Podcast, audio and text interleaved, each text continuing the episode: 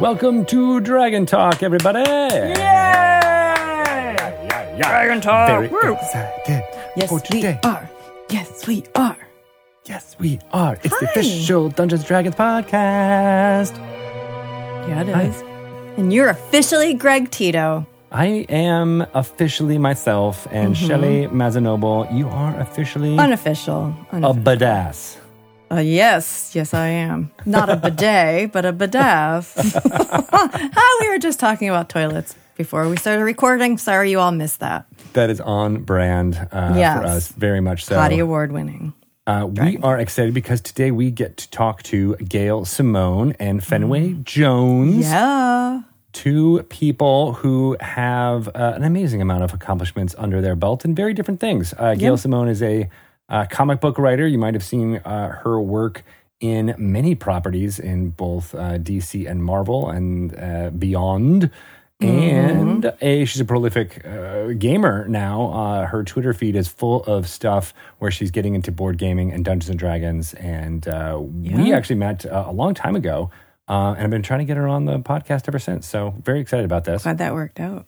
I think she may have even met her partner playing Dungeons and Dragons. That sounds I saw correct. something that said she met her husband playing it. So, Yes. I mean, Yeah. We can't wait to hear about all There's that. And uh, Fenway Jones has been raising money with Jasper's Game Day for uh, suicide prevention. And I believe Gail is playing in a game along with lots of other fun friends from the Dungeons and Dragons community to raise fund for Jasper's Game Week, which is coming up very soon. yes. So now it's Jasper's game week. Exactly. It's not due just to the day. success. Yes. Um, but yes, Fenway is an an awesome human being. So very very excited for for both of these interviews. And, uh, me and Fene are just going to talk about um, the Boston Red Sox the entire time. So it should be good for everyone involved. I mean, that sounds like what I want to listen to when I tune into the Dungeons and Dragons podcast. what what's surprising It's- about that? It's just like our talk on The Bachelor, right, Shelly? Oh, The Bachelor. hey, it was nice to see you today in person. It was nice to see you in person today. I got to drop off some uh, Dungeons and Dragons stuff uh, Yeah. to the Mazzanoble household before you guys head out. two giant bags filled with goodies. Um, everybody in the family was so excited that a new face was coming to see us that we all like immediately like ran like barged through the garage door to see you. Um, puppy tried to get out, but we locked him out. We didn't want him to come running out. It I know how you feel about Puppy. dogs anyway. He, he's, he's very rambunctious and will love to sniff areas. Areas. areas. He, he loves swag, especially D and D swag. So he probably would have taken you down. That's that's him. He's an Instagram, uh, you know, influencer in his own right. That puppy. Yep, he is. He's got he has a a D and D game, D and D and dogs in the neighborhood. Dogs playing D and D. It's That's genius. cute. I. Um, so we are very interested and excited about Van Richten's Guide to Ravenloft that is coming out on May 18th. Two amazing covers available for that. You can get the alternate cover only through your game store. So go ahead and pre-order that. And uh, we are interested in this book because it has tons of stuff around how to run a horror game in Dungeons and Dragons. Yeah, and lots of uh, little goodies if you just want to run a horror game. So much good stuff in there. It's Join up- me. Uh, yeah, come into the dark side. Join me in my coven of hexbloods. Right? There's lineages in there. The hexbloods, which are, uh, you know, uh, spawned from hags, perhaps. Perhaps Um, lots maybe of fun stuff. reborn action. Some dark gifts uh, that you can get from the dark lords of each domain of dread, uh, of which several are described in detail. And we actually have a lore you should know coming up with Wes Schneider, all about one of those really fun domains of dread. Oh my god! You get to talk to Wes. I know. Very excited. He's the best. You know, I don't think I've ever talked to him about Nailed It. Have you watched Nailed It? My favorite. I love that uh, Nicole Byer, the host, has that relationship with Wes, the uh, the Oh, stagehand who brings on something, and I, uh, yes. I I, now I'm going to have to mention that to Wes Schneider and see if he is a fan of I that wonder. pronunciation of his name. She's on my um, dream list of people to play D&D. Absolutely. Wouldn't she be just wonderful? Yeah.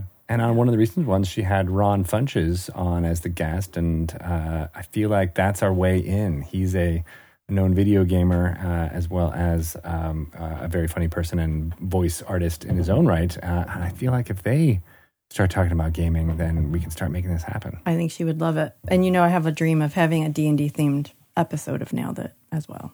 Well, I think you and I would have to be the guests on that one, right? I mean, obviously. They would probably be like, we want Joe Manganiello. But we would be like, no, no, you get Greg and Shelly. Don't worry, it's going to be great. and we'll make lots of funny voices and um, we're very good at laughing so i think that's most of the Yeah. you know skill set that you need to be a guest host on uh, We are a good audience. And I don't think a comedian wants anything more than a good audience. right Yeah. Laughs easily. that's that's special skills in our resume Laughs at absolutely anything. the drop of a hat. Mm-hmm. well i am going to ask wes about that in our Lore You Should Know segment which is coming up right now before we get to our fun interview. So let's give a listen and get scared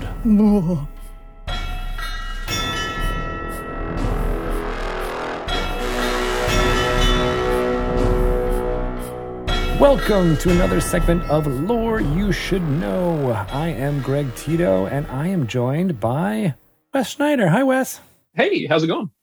Very excited to talk to you about Har'Akir, and this is where we discuss little bits of uh, Dungeons and Dragons lore uh, that you can use in your game if you're a dungeon master, uh, or just to know uh, for your own edification. And in re, you know celebration of Van Richten's Guide to Ravenloft coming out on May 18th, I've been talking to Wes about different domains of dread, and now is our time to talk about Har'Akir. Yeah. What is going on in Har'Akir? So the domains of dread have always had uh, certain sort of characters, certain sort of tropes that they gravitate to. And like, let's just be honest, classic horror movies have always been one of those. You've got your Dracula domain, you've got your Frankenstein domain, but among those is also your classic the mummy style domain. And that's represented by the domain of Har'Akir and its Dark Lord, the excessively immortal uh, uh, Pharaoh Ankhtepot. Oh, all right. So when you're saying the mummy, you're not necessarily uh, saying the Brendan Fraser vehicle from the '90s, but you're talking about the you know the the the lore of the old Universal mummy films from you know the the 20s and 30s, right? Yeah, Ravenloft has always definitely been inspired by, you know, not just Gothic literature, but clearly, um, you know, Hammer horror films and just like all of the the pulpy, over the top stories of like, you know, the the 50s and 60s. Um, so yeah, they're like in in past editions, Pharaoh Ankhtepot has always come across as a very sort of like Boris Karloff with, you know, a toilet paper wrapping sort of vibe to him. Mm. Uh, with Van Richten's guide, we've wanted to go a little bit beyond the there is a creepy pyramid, there is something dead and ancient inside, and go with something that's a bit more fantasy, a bit more D and D, and a bit more. Um, I don't know, in some cases, a bit more Necropolis extreme. Oh, that's exciting. Um, so, I mean, will will fans who have a love of Egyptology see parallels here in in our description of Har'Akir? In all honesty, if you're coming to Har'Akir and you're looking for a master class in ancient Egypt or Egyptology, yeah, no, you're not going to find it.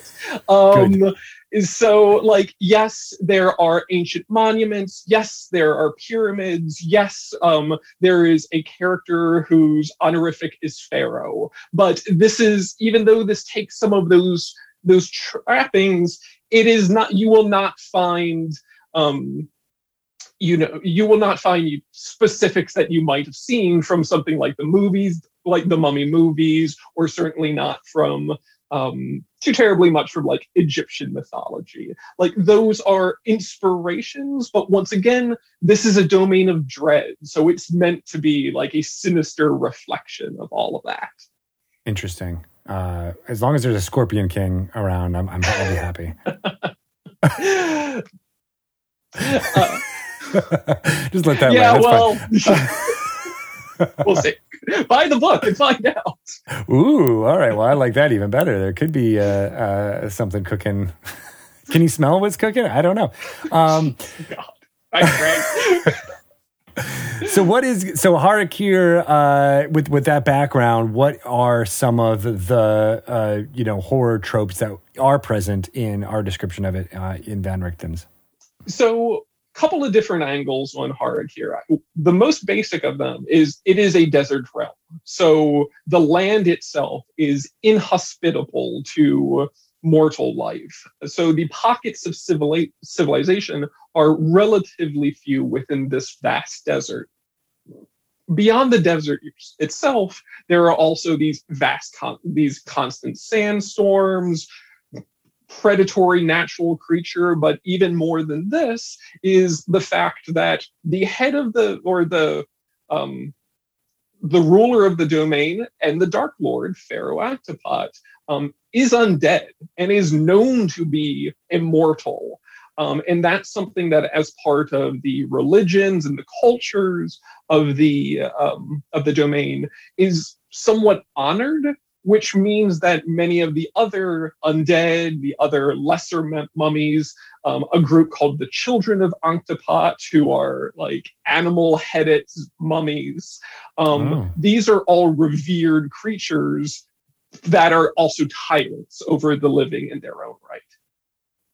So it's almost more of a uh, overt tyranny of this group uh, exerting control over the the denizens of exactly, and at the same time, it's all caught up with the um, with the pantheistic religion of the domain, where it's a religion that uh, Pharaoh Ankhtepot, when he came to power in the domain, he destroyed the old gods of the of the culture and set up these new fake gods because he um, in he himself uh, part of the reason that he's in Ravenloft at this point is because he um, betrayed the the gods that he was a high priest of.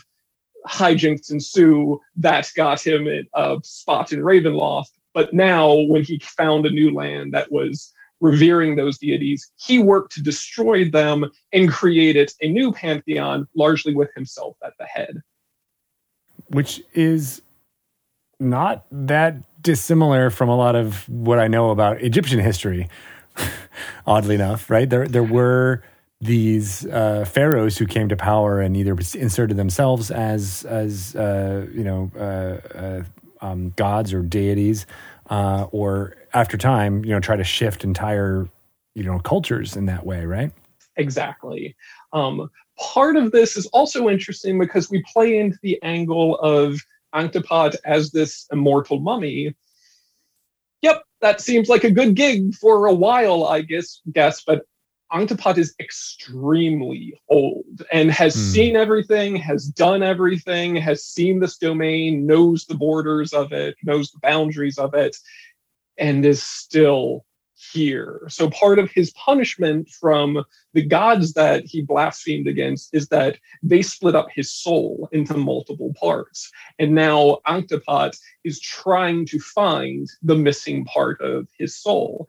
And that's part of the plot of the domain, but it's also something that we lean into uh, for players and DMs is what happens when you visit Har'Akir? How might you get involved in the search for Ankhtepot's soul? Um, and if you find it, is that a good thing? Is that a bad thing? Does that put you uh, in, you know, his uh, bring his attention to you? Um, and then what happens if Ankhtepot does get his soul back? Is he freed? Um, does that lead to other stories, etc.? When in the timeline was his sto- soul broken up? Was it when he first became Dark Lord, or did it happen over time? That's part of his punishment. Every one of the Dark Lords throughout Van Richten's guide doesn't just tell you the story of how the Dark Lord came into being, but it also talks about their their powers, their dominion, but there's a section for each Dark Lord that expressly talks about how are they tormented. Like the Dark Lords of Ravenloft are all fundamentally prisoners. No one's having a great time as Dark Lord. Um, and part of what is making Ankhtepot a tortured soul is that to an extent he just wants to be done with existing. He's done it all, he's seen it all. He hates being a mummy for the 18th millennia. How does he not so much make amends with the gods that he uh, offended, but just sort of circumvents them and gets another chance at finally moving on to even if not a final piece, at least a finality, and that's mm. what he's searching for. So it's an it's an uh, uh, you know an immortal undead figure who is longing for death. Yes, absolutely, and is uh, completely supported by a series of faiths that put him at the head, and a people who are subservient to all of that, and he's got it all and just wants to be out of it. Wow. Yeah, you're right because he is at the apex of of society, right? In this in this yeah. thing, he's he's the the pharaoh, uh, and that's not what you want. You know, right? There's the you can't buy love, right? You can't get happiness, uh, uh, you know, through being at the top. Pretty much. Pretty yeah. much. It, it, all gets boring eventually. Um, what? And, uh, what are some of his servants? What are some of the the the uh, low level things that uh, player characters might interact with on Har'Akir? Well, there's a few different angles on that. Um, the most noteworthy servants of Ankhtepot are a group called the Children of Ankhtepot, which are all greater mummies who are other priests that came to Har'Akir with him when he was drawn into the domains of dread. All of them have sort of been propped up as the figurehead slash avatars of these fictitious deities. So many of them have animalistic heads or other monstrous features that make them seem like more than just human corpses. So they're they're his in many cases lieutenants, but also over time, since Ankhtepot is sort of a an absentee ruler, Many of them have gone off and done their own things or actively oppose him or so on and so forth. Uh, one in particular, the, the mummy uh, Senmet, for example, is actively working to dispose him because that's a guy that still has a ladder to climb, unlike uh, Ankhtepot.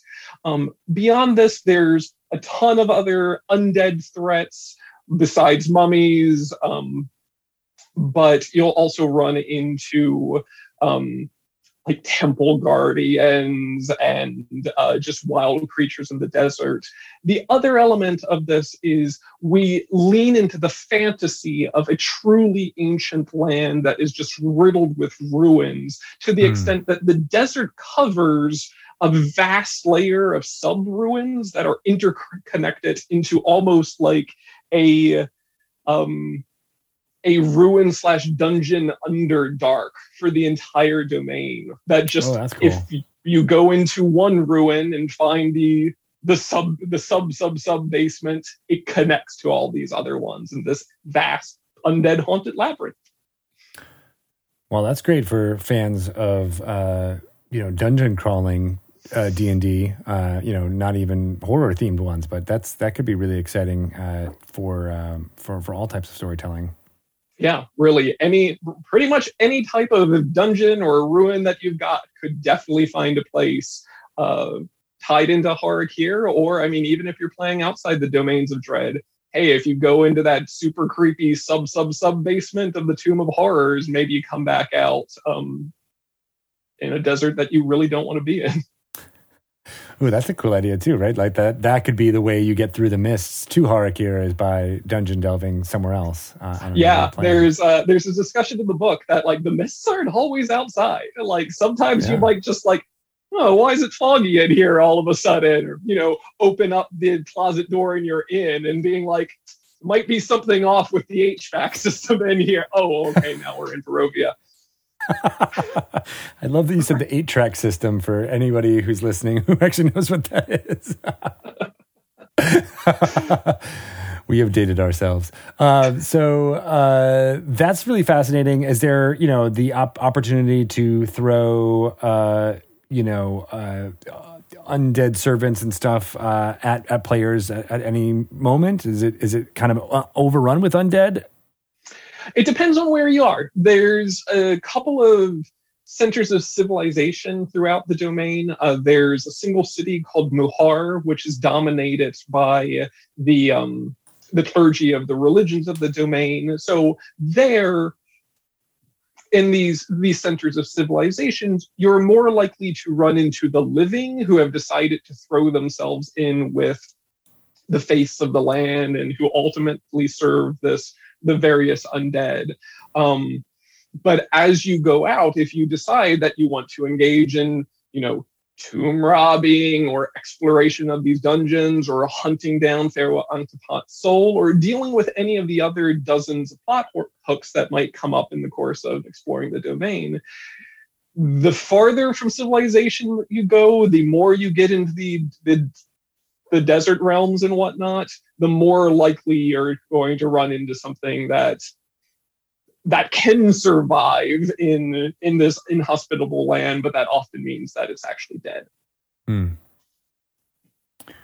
Lots of possibilities there for sure. Then what happens if uh, you, you, know the the different parts of the soul do get collected? Do you do you go into that in the book? Yes. Uh, so we get into um, first a spectrum of possibilities for where Ankhtepot's soul might be. Like maybe it's maybe it's actually hidden in like a canopic jar in some ruin. Maybe it takes the form of like a giant eagle that's constantly circling the sun. Maybe its soul is actually one of the player character's souls. Um, that mm. sort of element. But once you've got it, and if you take it to Ankhtepot, what does he attempt to do with it? And it outlines the the ritual that he would attempt to undertake to recombine that soul with his body. Probably doesn't go well for the players one way or the other, um, particularly if they're already using that particular soul. But those details are there for DMs to explore. And then uh, instead of a dark pharaoh, you'll have a dark queen. Uh, hey, there's a there's a whole variety of folks that would be eager to step up for it. And I mean, if the PCs want to jump in there as well, lots of opportunities for who could be the next uh, pharaoh of Har'Akir. I, I think folks who are going to gravitate towards playing in a campaign involving Van Richten's Guide to uh, Ravenloft would like nothing more than to immortalize their character uh, uh, by being the, you know, the the the canonic new leader of uh, Har'Akir. hey, I mean, Ankhtepot with living for, you know, just millennia after millennia and to the extent where he just wants to die. I mean, maybe not the best sales pitch for a mortal pharaoh ship, but, you know, to each their own. Could be fun for a millennia or two. I'm, I'm, sure you've known that player who's like, yes, that sounds perfect. That's what I want. I want to be the cursed mummy lord now. Yeah. Please, please, can I? oh, that should be tons of fun. Well, uh, very excited to learn more about Har'Akir. Uh, folks want to uh, pepper you with questions or just give you a virtual high five. How can they do that, uh, Wes? Uh, the easiest way is probably on Twitter, uh, where you can find me at F Wes Schneider. Excellent. Well, looking forward to all of the scary tales that are going to be coming uh, around the table when Van Richten's Guide to Ravenloft comes out on May 18th. And uh, thanks a lot, Wes. Yeah, thanks for having me.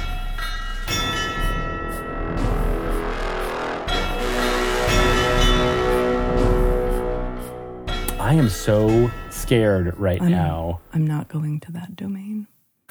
That domain will mm. have some freaky deaky stuff going on. I'm kind of getting a feeling that they all do. Not really yeah. sure that there's any that I would want to just be like an, renting an Airbnb at. no, not at all. And I have had to explain the plot of Friday the 13th to my daughter Fiona many times right. over the last week, merely because she saw not even like the poster, but a thumbnail What? from Friday the Thirteenth. Like that was in our you know scrolling of of of movies that we could watch, and then Friday the Thirteenth came up, and she's like, "What is that?"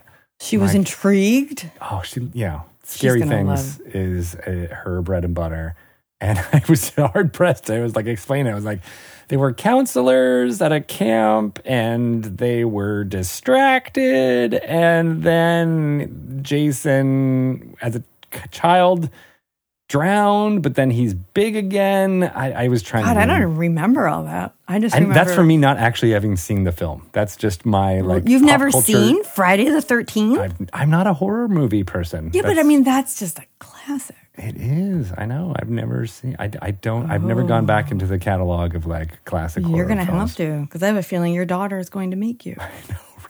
She probably is. I so we were watching. We've recently gotten into the Goldbergs. Which I've seen episodes of because it's very funny. Anyway, but it came on like automatically after America's Funniest Home Videos. Then Quinn was like, "What is this show? I think it's amazing." So he he got really into it. There was they were talking about the movie Poltergeist. And Bart and I were like, oh, oh my God, Poltergeist, it's the worst, scariest movie. So Quinn's like, kind of, you know, thinks he's kind of a badass when it comes to horror. He's A like, badass. he's a badass and he like his mother and he um they showed like a clip of Carol Anne in front of the tv and he that's all it was. And he was like oh no tell me when it's over. And then he accidentally opened his eyes again and they showed the clown. And he was like i'm i gotta go to bed. I'm done. I can't watch this anymore. So yeah we might be off the goldbergs now. We're like that's not they were talking about a movie it's not the tv show that's scary but That's so funny. it's it's gonna be a while, I think, before he ever sees the movie Poltergeist or plays Van Richten's Guide to Ravenloft. Or yeah, exactly. or maybe that. That's how you introduce him uh, to this wonderful world is safe Yeah. horror. Because I mean, it doesn't. You don't have to just go right to the super scary stuff. You can just add elements, and the Exactly. book the book shows you how to do that. And here's how much I do, because I've not seen Poltergeist either. There's a clown in Poltergeist. Oh, Greg, thought that was just it. no, this is like it's one of the worst. Wait, you really have never seen Poltergeist? No, I have not. You, oh man, I don't know that you should now. I probably shouldn't. It would just be It still haunts terrifying. me. Every Yeah. time I like a tree like brushes against a window, I flash back to this really terrifying scene. Every time I look under my bed, for, oh god, I just I can't believe you've never seen it. Did you ever see Halloween? No, Nightmare on Elm Street. I've seen. Well, see, this is why is because I saw Nightmare on Elm Street Part Three, The Dream Warriors, uh, at like a you know an older kid's house in my neighborhood when I was seven, maybe. Oh, Um, too young. Too Yeah, and. I was not. It was not okay. Uh, and I believe I stayed up, you know, for like for seventy two hours straight afterwards, and uh, never wanted to go to sleep because that's where Freddy is. Uh, and so, yeah, I mean, even at a young age, I was just kind of like, nope, I don't think this is the experience I want. no. Did you ever see The Ring? A more modern. I have seen The? Ring actually. That that didn't scare you. Uh, no, it didn't. I mean, I was scared, but like intellectually scared, if that Yeah, makes sense. yeah. And I've seen, you know, uh, Cabin in the Woods and um, Yeah, that was what was the other one I, I saw? Uh, Blair Witch. Blair Witch, right, which we've talked about before. Yeah. Uh, and that one I enjoyed because it was so much about what was in your head, right? It was so much about the Yeah, the the, the monster that you made up rather than the one that you saw. And I find that more uh, interesting. I agree. Absolutely. Anyway, Well, so there's Lots lots, for us to horror. learn for Yep. sure. And maybe we will uh, have our kids uh, play in a horror themed game so they can deal with it. Uh, but before we get to all that, let us uh, get a nice, fun, non horror themed conversation uh, happening with Gail and Fenway. Let's get them on the phone. ring. Let's welcome Fenway Jones and Gail Simone to Dragon Talk. Yay! Yay! I'm so honored to be here. We're honored to have you here, to have both of you here. Two legends. Two legends in the in the D and D community right here. That's right. Fenway, you are here, uh, you know, because we are going to be uh, raising a lot of money through Jasper's game week uh, that is coming up. And uh, we'll talk more about that. And then, of course, Gail, you're going to be playing in one of those games uh, in support I of it. am. It's so um, exciting, but it's also terrifying to play online. You know, Mm. I've only done it once or twice before, and I always feel like everyone else is so awesome and amazing, and I'm just like, wait, wait for me. I'm, I'm super excited. I think that's a universal fear of of playing online. No matter who you are, you're just always going to think everybody's going to be way better. And I'm never, I will not know what a D8 is. And I'm going to spend like 10 minutes going through my dice trying to figure it out. It's like you're asking me to do math. Yeah. Usually when I play Live? It's math. That's always compelling content when people are like, what's uh, six plus four? Uh, It's I can do that. educational. I can do that. it's educational if you Well, have the kids watching. you got a leg up on me. That, that arithmetic is, is always hard. It's been a while. This year has taken all of our math skills. Oh my God, all of our brains. Yep. So, had to numb ourselves to make it through. Seriously. So I'm right. noticing that this is Jasper's game week. Mhm. 'Cause When I remember back in the day, it was a day. So the charity actually is still named Jasper's Game Day. So that's our overarching name. This is just the event name. Um, so Jasper's Game Week, it is now actually uh, April 30th through May 11th. Um, so it's a little more than a week. yeah. Um, Nice. But we have games going on uh, all throughout those days, and I'm very excited about that.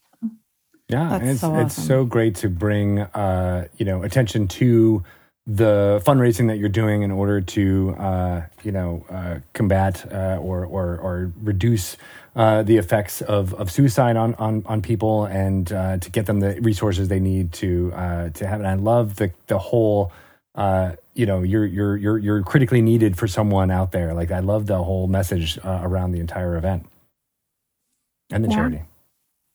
Thank you very much. Yeah, Yes, that's and kind thank our- you. Thank you so much for doing this. This is just incredibly meaningful to a lot of people. Yep, it is. I really appreciate that. Yeah, that's our that's our goal: reduce the stigma around talking about suicide and suicide prevention, so that we can continue to help people, um, you know, suicidal, suicidal ideations, uh, as well as who are going through a suicide loss. Yeah. Yeah, and this entire uh, charity was born through, uh, you know, um, that personal journey for you, right, Fenway? Yeah, it was. Um, about three or four years ago, um, I lost two friends to suicide within the span of a couple of months. Um, and I didn't really know what to do with myself, uh, to be honest. And I wanted to be able to use the pain that I was feeling to create something positive. And one of the people that I lost, uh, his name was Jasper, and he was my gaming partner in crime. We went to conventions together, played a weekly together, and uh, you know, so I decided to use Jasper's Game Day as a way to honor him and as a way to bring suicide prevention to the gaming world. But you were 14 when you started it. Like I, Greg and I were talking about this before we started this interview. I, I remember myself at 14, and I just I was not that motivated or that self-aware or like the, just hearing you talk and say you wanted to take your pain and turn it into something that you know, would help people. How are you able to do that? I think there's adults that would like to know. Just asking for a friend. How do you do that?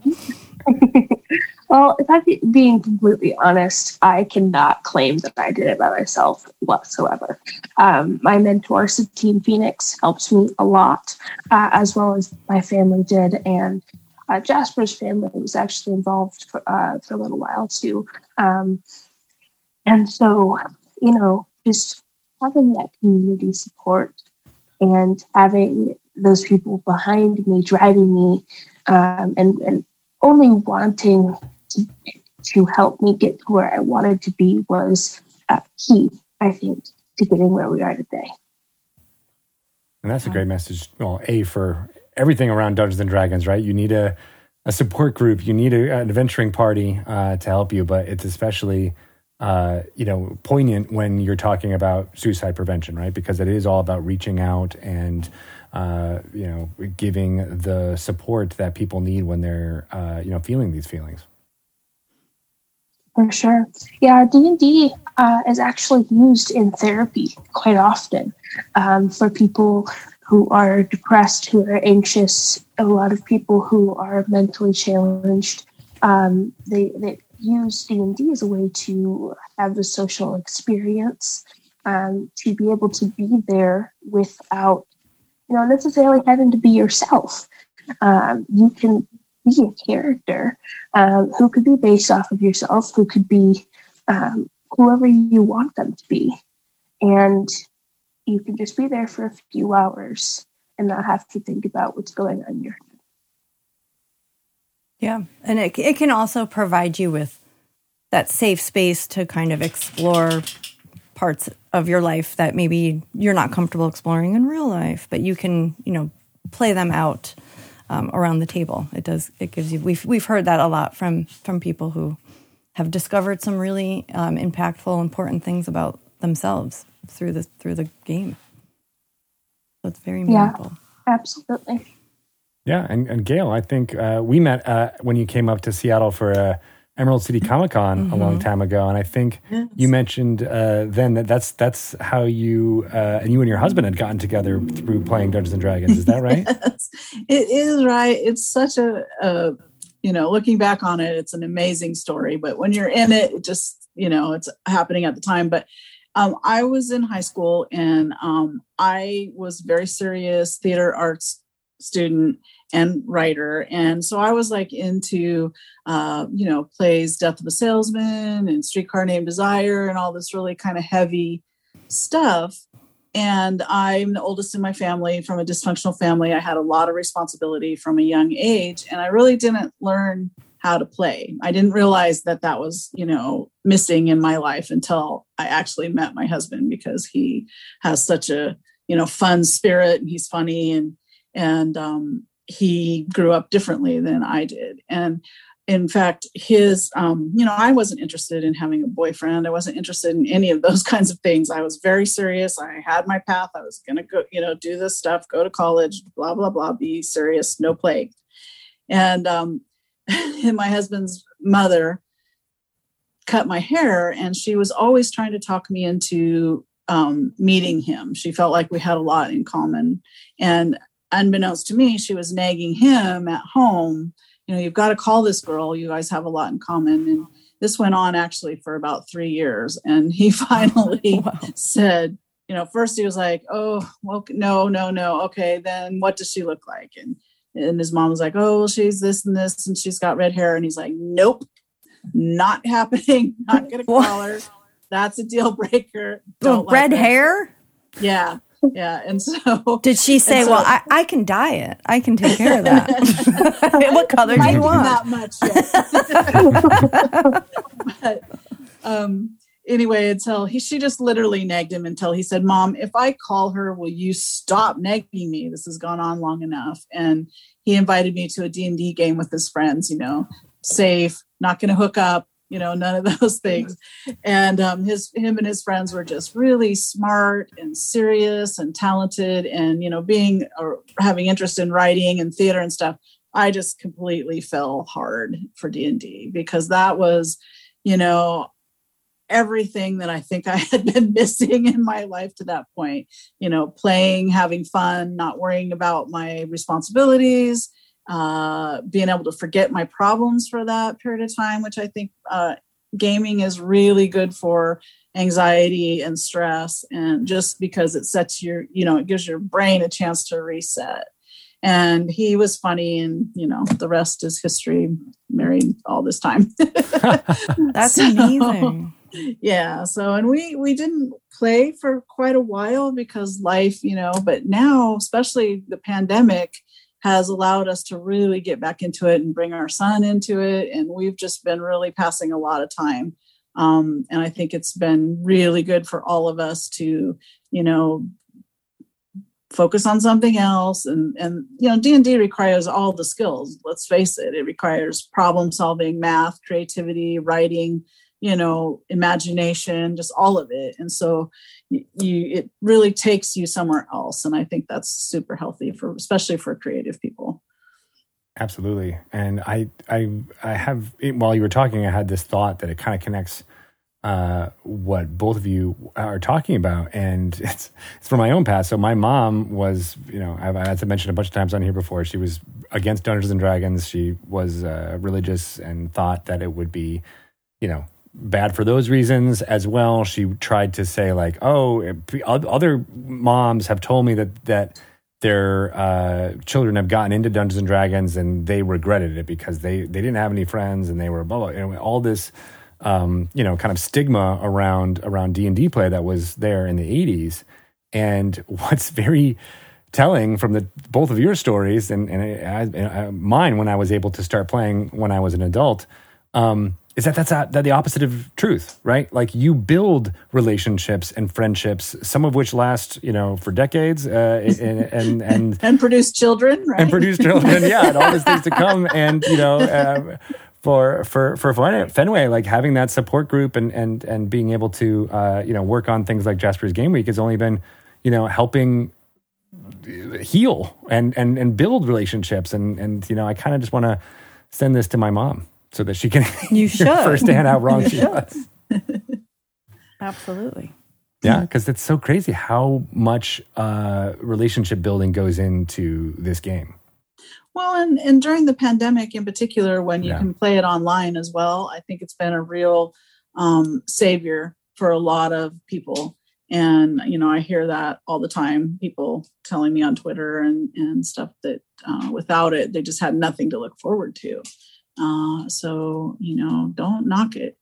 Although Scott reminds me all the time when we play that he he gets so furious. I don't really DM much anymore because it feels like I'm writing you know i mm. feel like i need a break from writing sometimes so he does a lot of the dming and and he's he gets mad at me because I always want to play a Hobbit fighter, and he thinks that's the most ridiculous thing he's ever heard. and and if we're playing a game where I can't be a Hobbit fighter, fighter, I create something that's still basically a Hobbit fighter. Anyway. Doesn't matter if we're ah. playing Star Wars role playing or you know Marvel role playing, whatever. It's still going to be basically basically a Hobbit fighter just because it makes him mad. well, yeah, should, that, that was his fault. He shouldn't have. He shouldn't have let on like that. what is it about the fighter role that is intriguing to you?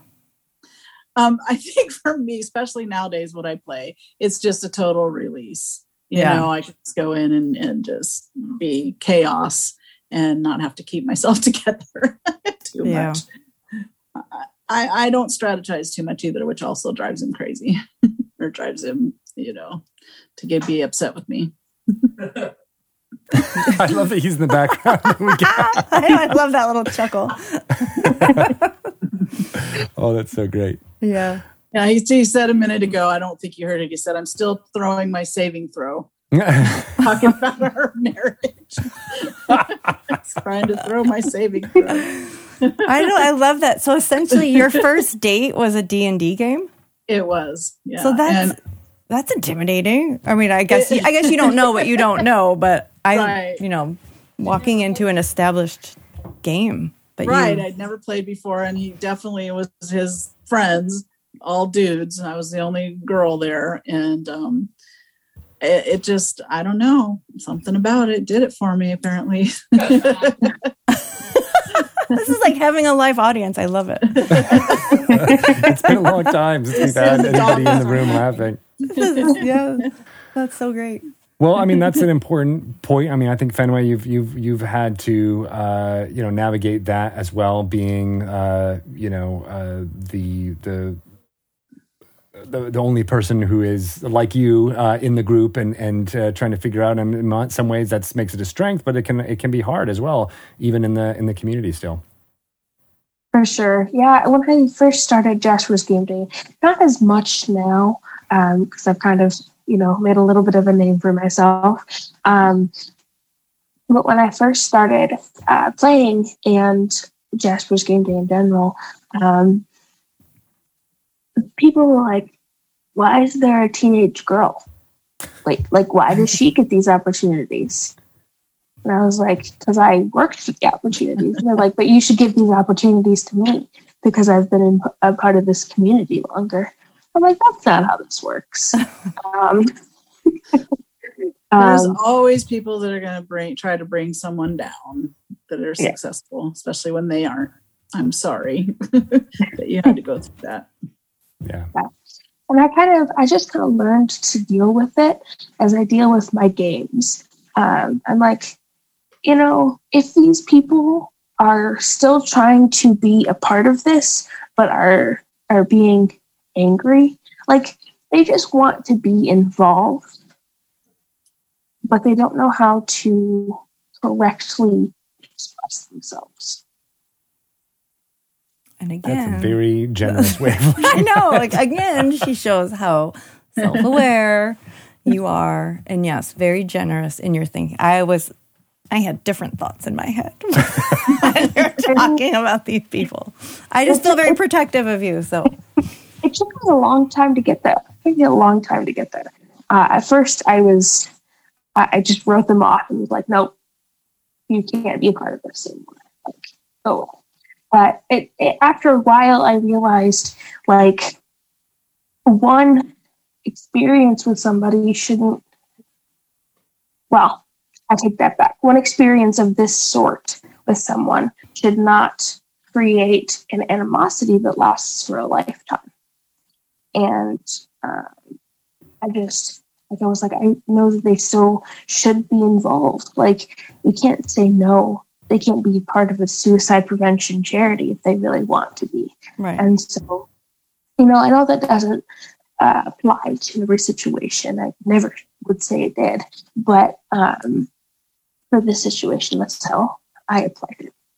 Yeah, I really like. I mean, that's a, a piece of advice I give to dungeon masters sometimes if there's inter-player or party conflict to uh, work it out in game, right? Like, to, you know, if you're going to have an argument between players, have the characters argue out as they would as characters, and then it becomes a drama that you know everybody can interact with at the table, rather than it just being something that's that's destructive and and and could you know potentially rip the, the the group apart. And so I really like that you kind of thought to approach it like you would as a dungeon master and and and uh, uh, get people more involved in the way and and, and teach them the right way to to interact uh, with this situation.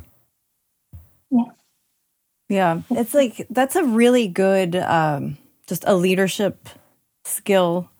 People who are seemingly against you, the way that you can turn them and get them on your side, and then, then they actually become an asset. And some of that is just list, hearing them.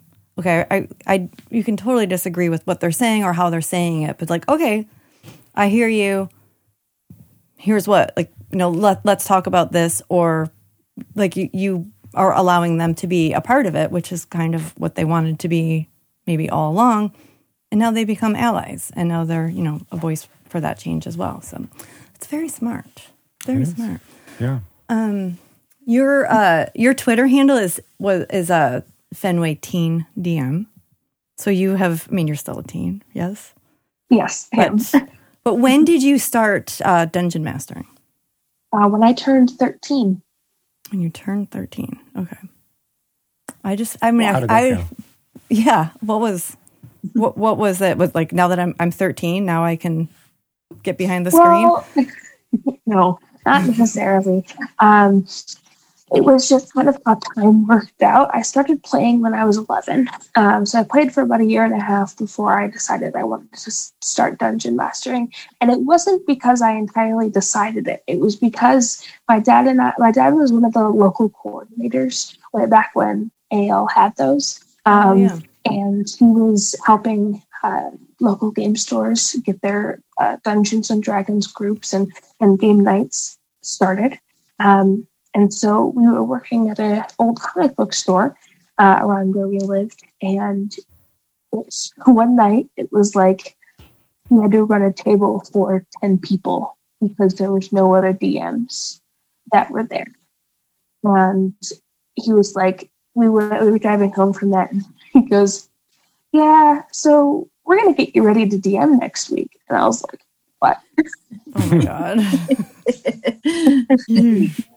and so I was quite literally thrown into the deep end when it comes to dungeon mastering, but I wouldn't have had it any other way.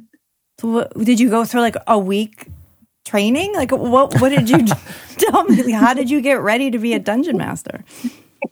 Um, I don't even know. Like there wasn't really much prep that happened. Like I just read the adventure and then I kind of winged it. Um, and you know, I wasn't great at like running the role play yet. I was fantastic at well, fantastic at combat. Um, but the the role play I really had a hard time with. So the first couple of, of adventures, um, I, I look back at it and laugh now. But I was like, I'm going to run the combat for your group, and you're going to roll run the role play for my group. And so my dad and I would switch. Oh. I wasn't comfortable running the role play yet, so I just ran the combat for his group, and then he ran the role play for mine. And we switched again. Oh, that's cool. It's kind of like a Yeah.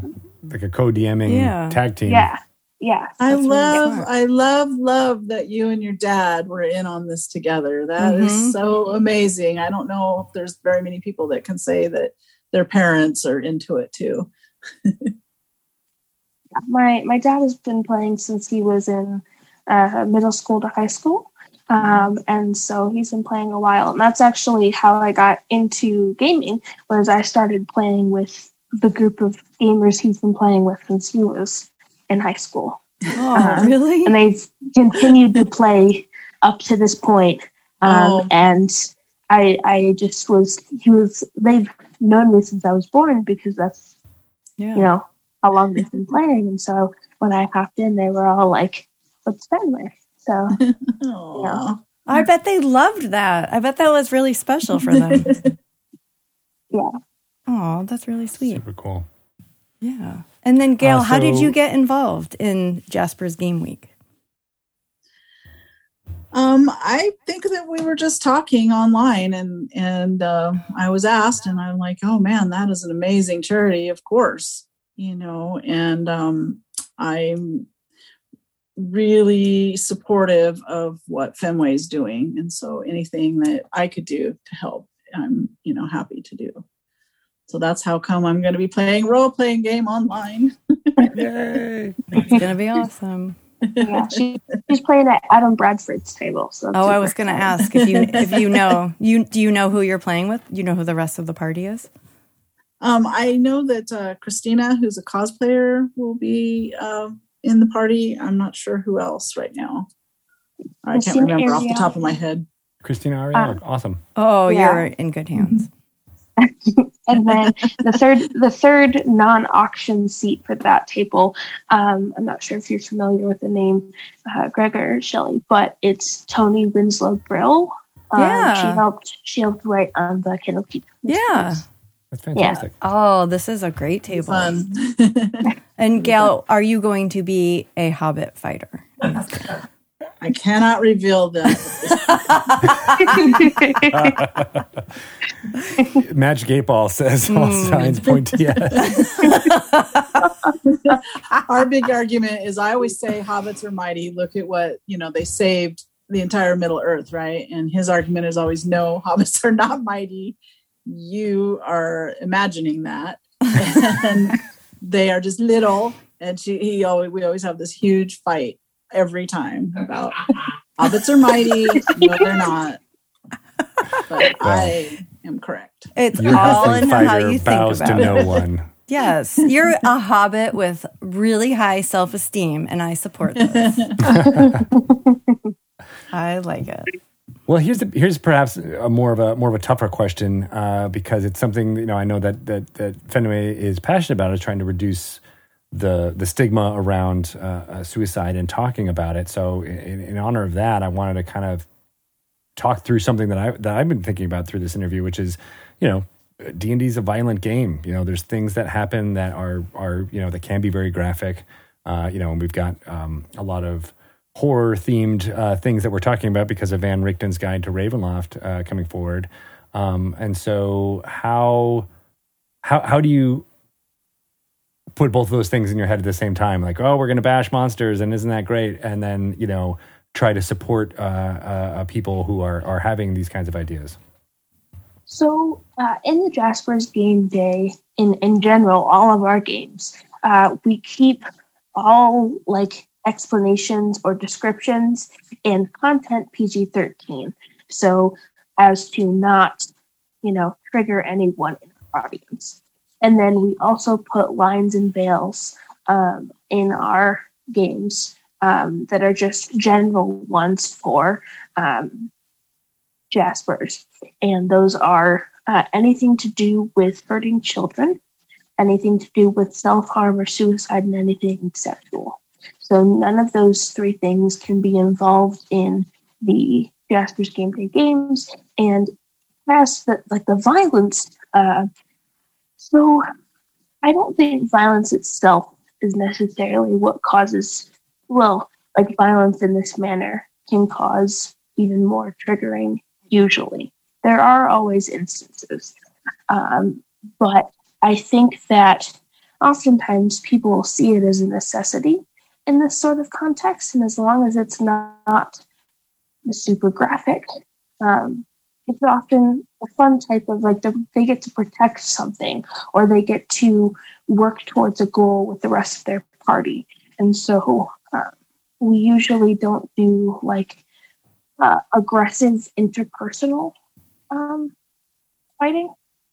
You know, like unless it's like we have one game that's going to be happening that's called Melee Ball, and it's like a competitive sport using uh, Dungeons and Dragons rules. And so we're letting that like we'll add that there, but um, we don't let you know super aggressive uh, interpersonal player on that. Well, it sounds like a lot of you know good ways to to keep the kind of content uh, streamlined. Um, but uh, I'll throw this to you, Gail. Like, I mean, a lot of your comic book work uh, is pretty violent and, and and deals with you know I mean just thinking of just you know Deadpool and and uh, uh, all of the uh, stuff on the DC side that is a little bit more anti-heroic I guess you could say. Um, how does that enter your brain when you're talking also about uh, you know suicide prevention? Well, even though I do write fiction that has some violence in it and, you know, superhero, I also do video game writing and, and various other things. Um, there's always hope. It's a, a, lot of my stories are about found family, about, um, you know, finding your true self, about um, starting from nothing and, and accomplishing things through hard work um, it's not just the violence for violence sake. Sometimes violence happens to try to get to the good thing at the end or to try to stop the bad guy from winning or you know creating something terrible. And um, i don't usually have violence just for violence sake. There's always some story component to it. There's the you know there's consequences. Um, and i i personally feel that fiction, when done properly, is a great place to exercise things that are bothering you. Like if a character is having a similar problem that you are, and this is how this character handles it, and this were the this is the character's consequence that handled it in this way, and the reader will learn from that. Hopefully, you know, was this appropriate, or if this was me, would I have done it differently? So it's very carefully um, written in terms of that. It's you know there's if somebody does something violent or really not for the common good there's going to be a consequence. Hmm. that makes a lot of sense. Yeah. Yeah i mean it's something that you know there's always i mean i mentioned the satanic panic for d&d there was that for comics as well and you know in, in movies and video games right? Like that somehow there are these murder simulators that are teaching children these awful things. And and I have always taken from when I was a a games critic uh, to to now uh, you know working for D and D, like those types of investigations and those stories are are instructional, just the way you said. Like it's not about you know the vast majority of of the material that people uh, are criticizing in that way has exactly what you described. Like there is there's the good that these characters are fighting for, and there's a lot of crap that they have to get through in order to accomplish those goals. But it's um, the you know the ideal, right? It's the dramatic ideal that like you have to get through this in order to get to it. And if you don't have anything that has zero conflict or zero violence, then you're you don't even have a story. Right? So what, are you arguing against the idea of stories when you say you don't have this stuff in in in media? Yeah. Yeah. What? So what, Gail? When you, I mean, you're incredibly prolific. You have a like the work that you've done runs the gamut. You've you've written for some of of the most well known IPs in the world. what is your your writing process? Because you're you are writing some really you know well known iconic characters. Like, do you have is there freedom for you to kind of you know take those characters into different places or is it all i get maybe it depends on on the the licensor too but what is that creative process like for you um no i don't i don't usually get told what to write or what the story is going to be i usually like you know i've written wonder woman and deadpool and simpsons and Tomb Raider, and you know the list, like you said, is very very long. So someone will come to me and say, "Hey, you know, how would you like to write this or this character?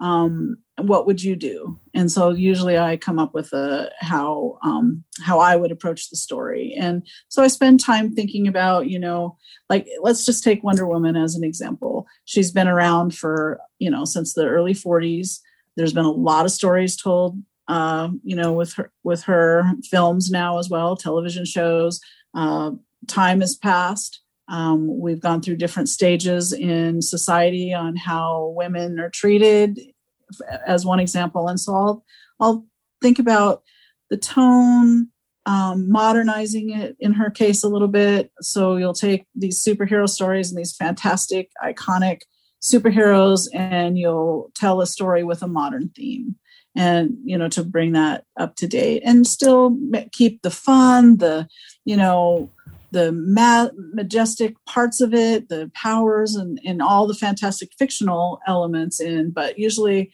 it, when you read my work, you'll find something in the real world. It'll be about, you know, in Wonder Woman's case, the first story arc, it was definitely about mothers, daughters, sisters, uh, grandmothers, you know, very uh, female uh, relationships and uh, and what dating would be like if you were from an island of only women and you had your own s- social and and courting um, uh, traditions, how that would carry over into you know our world and and things like that. So um, that's how it happens for me. Is I'll they'll come to me with the character and um, I'll say, yes, I would like to write that. Thank you very much. And I'll propose a, a, a story and a, a, tone and a path to take that character.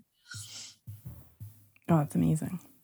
Now I'm, have, I'm imagining Wonder Woman as a as a halfling. So that's, that's my head now going forward. Well, and I, I, I, I, approach stories like that, but you know, like let's contrast with Deadpool.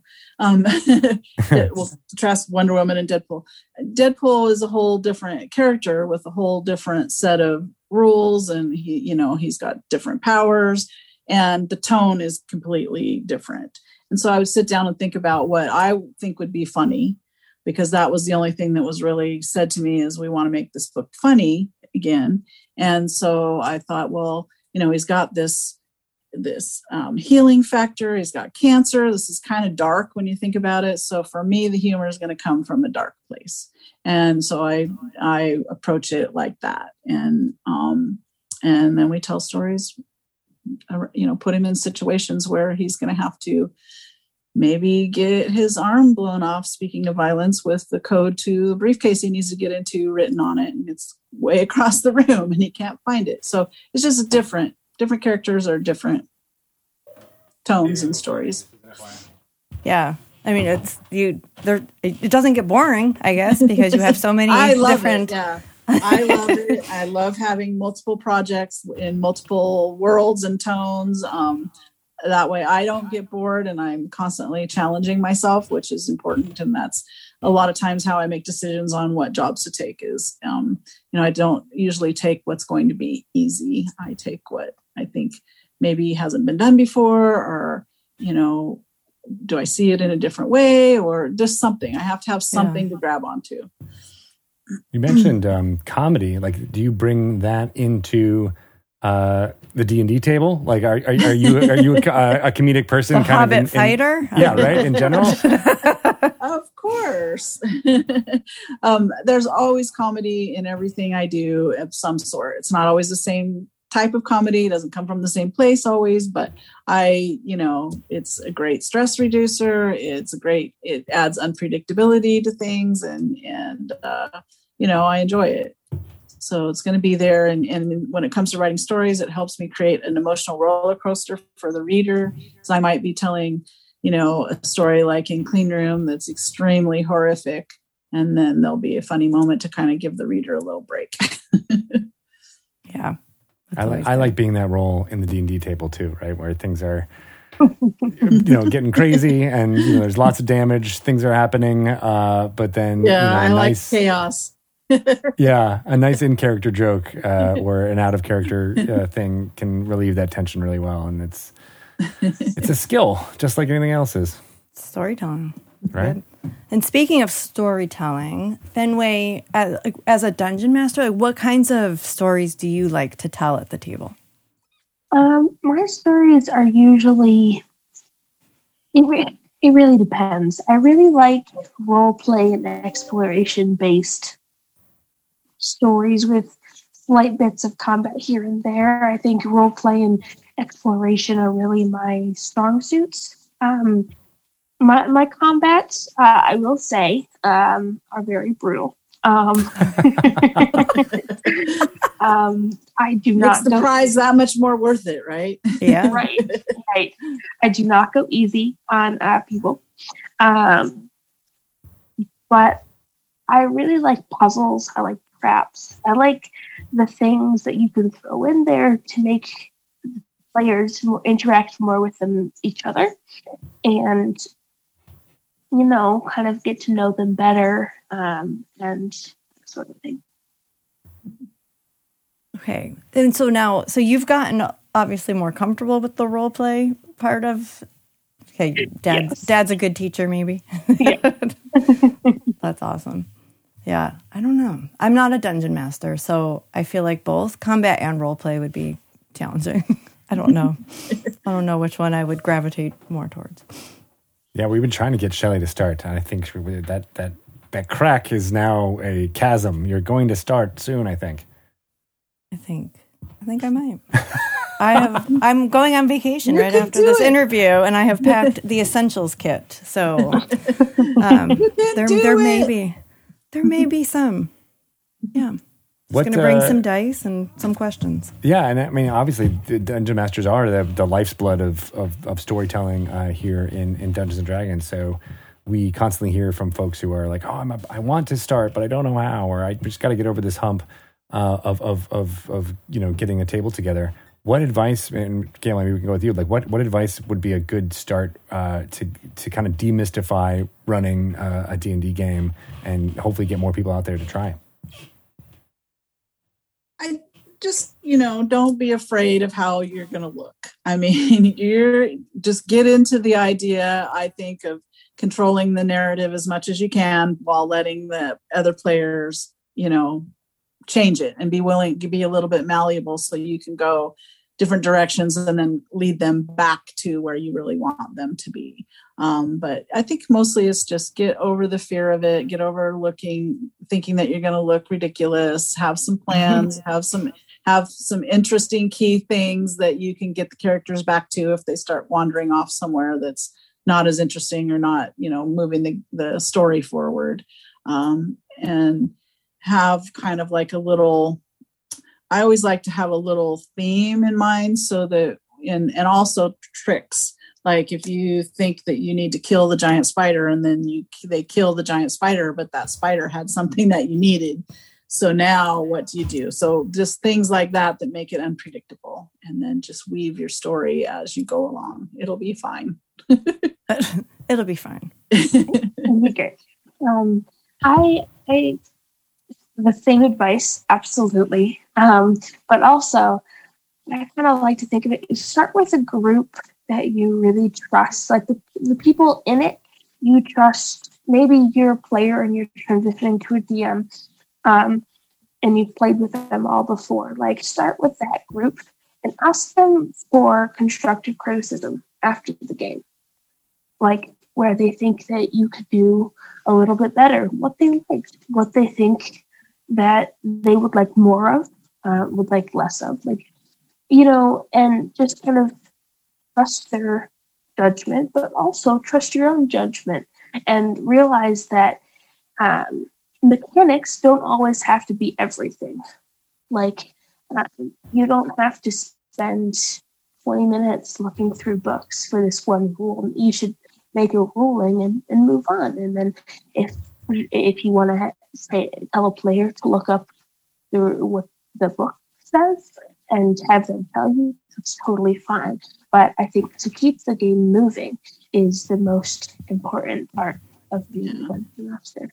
I agree with that. And also to know that your story can be about anything, really. Um, my brother-in-law, who is a restaurateur, one time did a campaign where we all we didn't know till way, way, way into the game, but we were all in a giant oven.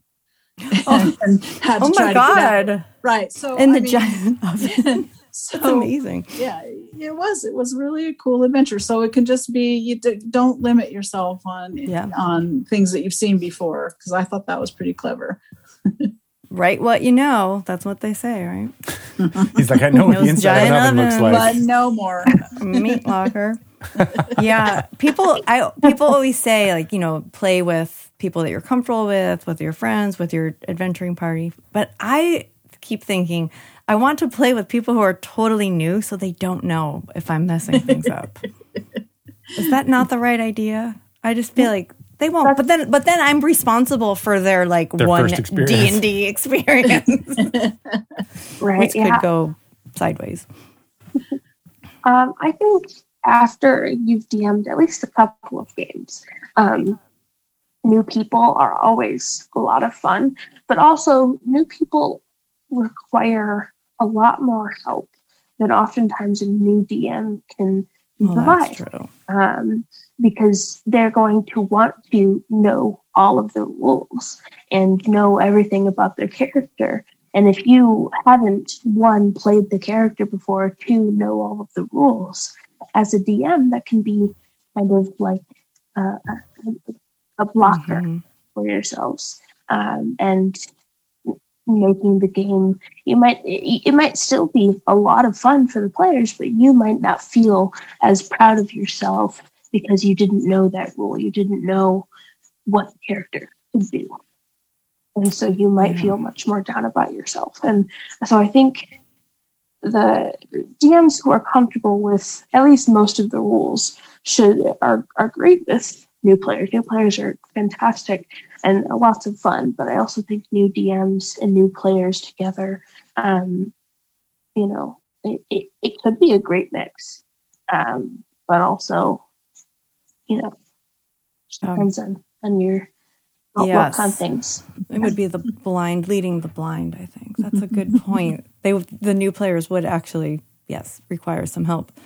I told my son, he's seven, and I said we might play D and D this week when we go away, and he was like, "Cool, okay." And I said, "I'm going to be the dungeon master," and he goes, "Oh, but but Dad's so much better." Oh, I'm like, "Oh, way to take a hit, kid." Oh. He doesn't even know. Well, you don't. You, that's what Yeah, I said. I'm like, you don't know. know. I've never done. I mean, you don't know what I'm like as a dungeon master. He's in trouble now. I'll tell you. yeah i was gonna now. say he's gonna he's gonna have a rough time Don't get too attached to your character. Tell him I said I think you're a better dungeon master than Bart is. I will because he he does he does respect you very much, Greg. That's all we in your opinion. Um, and, and, you know, Bart always needs to be knocked down a few pegs as well, I think. I know, I'm so cocky. I'm such a good dungeon master. well, we are, uh, you know, very excited about um, you know, the uh, initiative here around uh, Jasper's Game Week, and you know, kind of, uh, you know, wanting to just bring it back to that kind of subject. It's something that I think is you know super important to raise funds for and to reduce the stigma, as you're talking about. Is there anything beyond all that that we, as um, you know, kind of community members and and humans, can do better around? Uh, you know, helping people who uh, are hurting uh, in this way. Uh, I throw that to you, Fenway, but you know, I mean, we, yeah. What do you think? Sure. Um, so one thing that I would kind of throw out there, and obviously I'm not a professional when it comes to uh, the mental health world. But one thing that I've learned in all of the safe talk trainings that I've taken, which is to teach you uh, how to talk to someone who has suicidal ideations and who is is dealing with with those thoughts. And it's just more the idea of not using the words successful or committed when talking about suicide um, and because or unsuccessful when talking about an attempt. Because it makes it seem like the idea the correct thing to do Mm. was the right thing to do was suicide.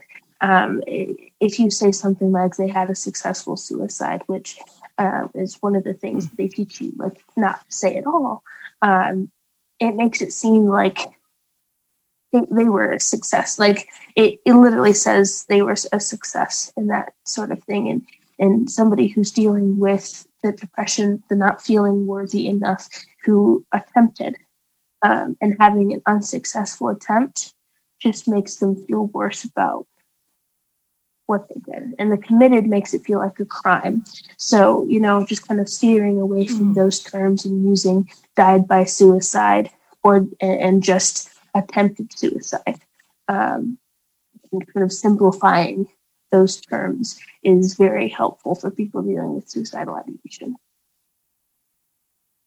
That's an Yeah. important, um, you know, kind of the vocabulary around it is very important, and and it's, it's shifting all the time too, right? So it's important to know when, uh, you know, new guidelines and things pop up along those uh, uh, to to kind of describe in the right way. But you know, are there any, um, I don't know, I don't want to say warning signs, but like things that like you know that we should be aware of, especially in this time when you know we're still very much apart from from people. We don't get those normal check-ins uh, with you know even our, our gaming group anymore.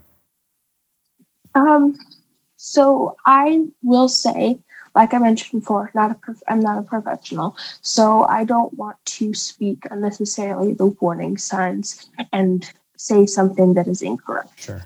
However, I will say um, a way to check in with someone is if you notice if you notice something that is off.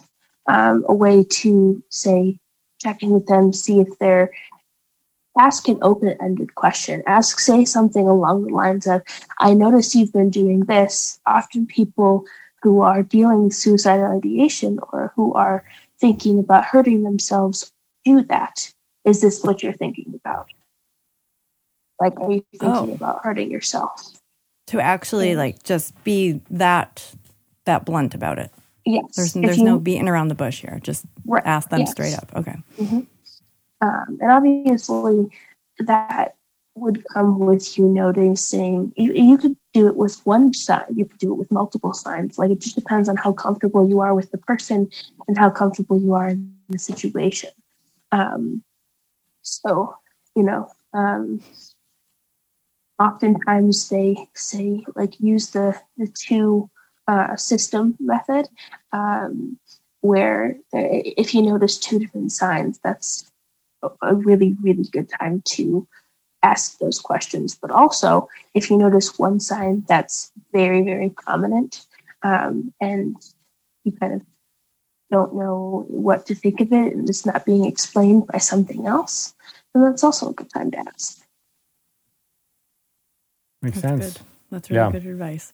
Thank you for you know I know you're not um, certified or, or any type of uh, mental health professional, but just having, I think, uh, more people talk about this is is important, and I, you know, one of the one of the great goals that you've got going on here. And I hope um, everything with Jasper's game week goes uh, super awesome. Uh, I know there's ways to. We already mentioned to be able to um, uh, donate in order to play with Gail and Adam Bradford and Christina Ariel and Toni Winslow-Brill uh, for that game. Uh, how how do people get involved and, and, and try to end up uh, rolling dice and and uh, having a halfling uh, fighter as a as a as a teammate, perhaps Maybe, maybe. Ma- named Sail Unconfirmed. Um, so I will say, when this comes out, uh, the auctions will have already ended. Oh, okay. Um, so that is they are ending on the 18th. So, um, but uh, they can all the people can get involved in a number of ways. Um, so we will have uh, Tiltify rewards open um, for every one of the games where people and viewers can watch and donate um, through Tiltify to affect the game. Um, and then we also are going to be having uh, a couple different conventions going on um, for the, the 7th through the 9th of May. Um, with working with the virtual D&D weekend uh, uh, from Baldman Games, and then we're creating our own convention um, that's called PopCon, and it's uh, like it's Pathfinder and Starfinder and, and a couple of other uh, game systems over there. So we're kind of hitting all of our bases. Um, but one thing that I was finally told I could announce um, is that with uh, the virtual D&D weekend, um, we are actually going to have some things from the Van Richten's Guide to Ravenloft um, be a kind of, you know, previewing there, um, specifically um, the House of Lament, um, and you know, it's it's not part of the Mist Hunter campaign, but um, it's something that's going to be part of our our. Uh, that's what I'm excited about.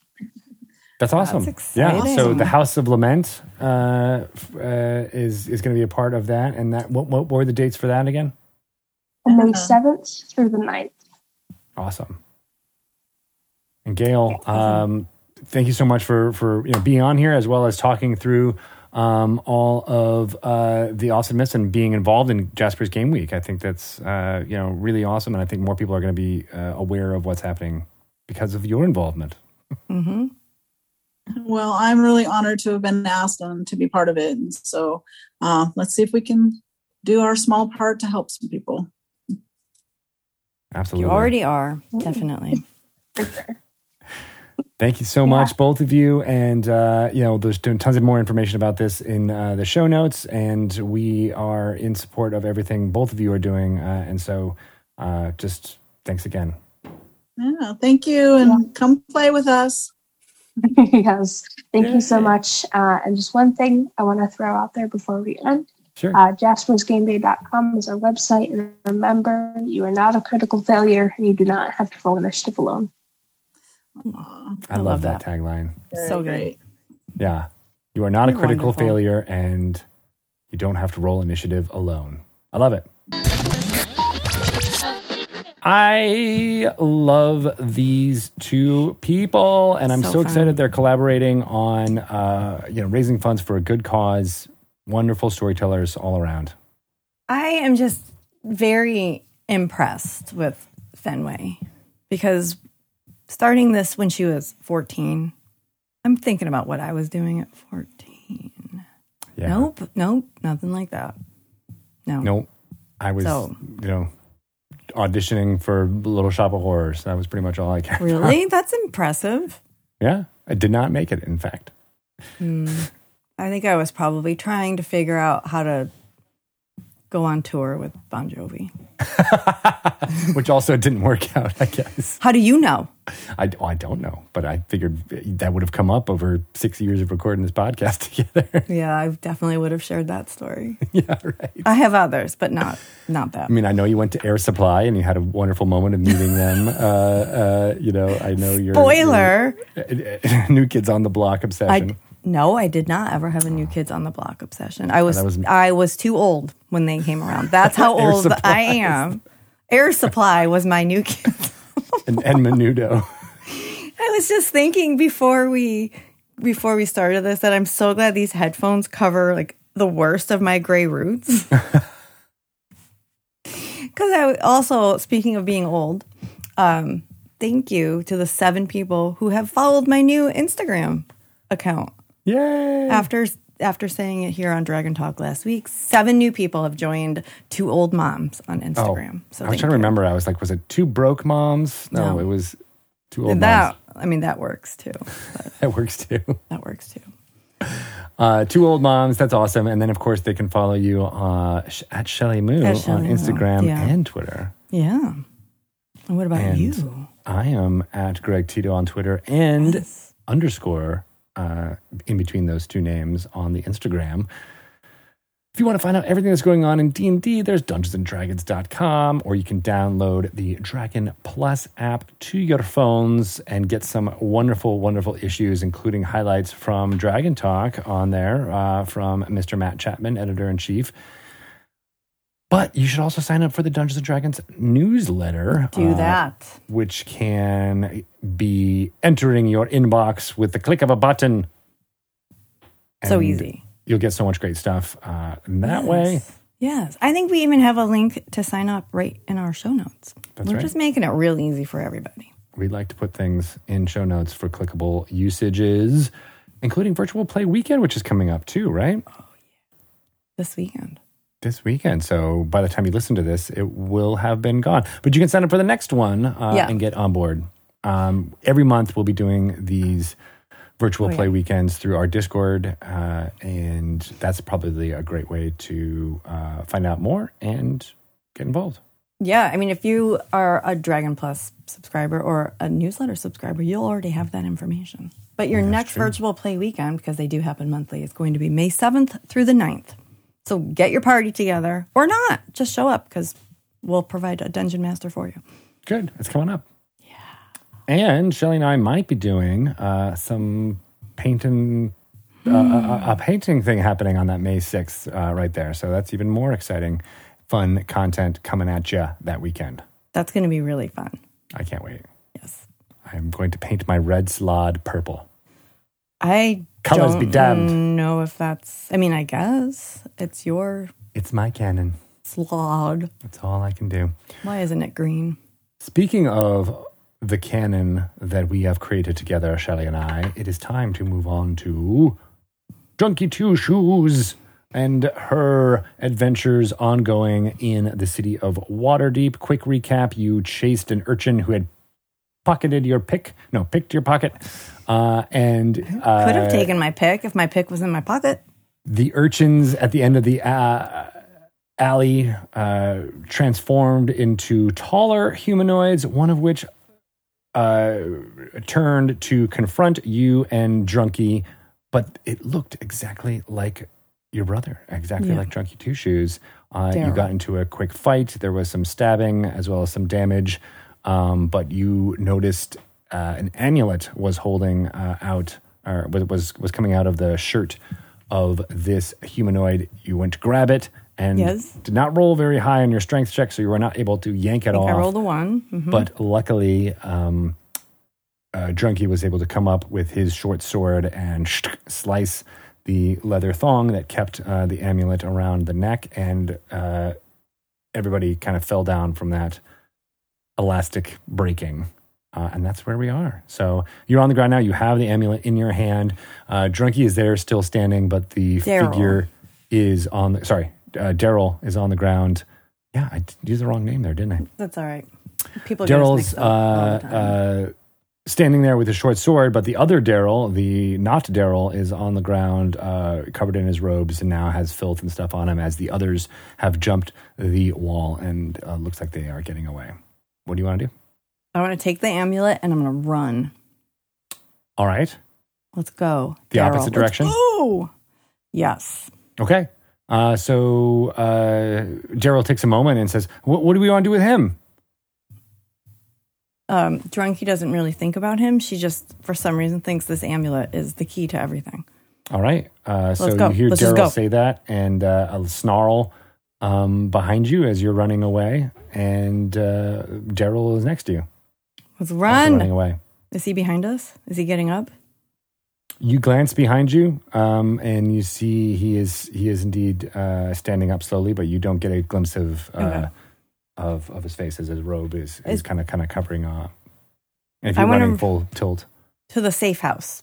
I'm gonna Okay. try to get back to that Harper house. all right, you guys uh, run as fast as you can through the safe through the, the streets, and uh, you are unaccosted on your way uh, through uh, the streets as you kind of you know you're not necessarily sprinting the entire way, but you uh, take um, you know uh, half an hour to uh, navigate the st- the city streets and get there. And you're on on are you, are you looking out for any dangers? Yes. Yeah, so the alertness. Roll me a, a perception check just to make sure to see if you see anyone following you. Twelve. 12. Okay. Um, you feel like you catch a glimpse of a few times of people behind you, but then as you, uh, you know, kind of stop and look at them a little bit closer, you realize that they are not wearing any of the robes or anything that you would uh, think of as um, the assailants. Is the am- right. what is the am- okay? Well, I'll ask you that next time. Yeah, you guys make your way to uh, the uh, safe house, and uh, Drunky goes up and does a like a coded um, series of knocks, and Nice. you uh, see a little view win- window open up really quickly, and a, a face that has uh, really large blue eyes uh, looks out at you, and. Uh, it says, Drunky, it's good to see you. Get inside. I'm sorry, Daryl. Good to see you. Get inside. And who's this? And uh, he says, Yeah, that was Drunky. And then you guys kind of shuffle inside, and we'll stop there as you guys get inside Woo! the safe house, and we'll see what happens. Scary.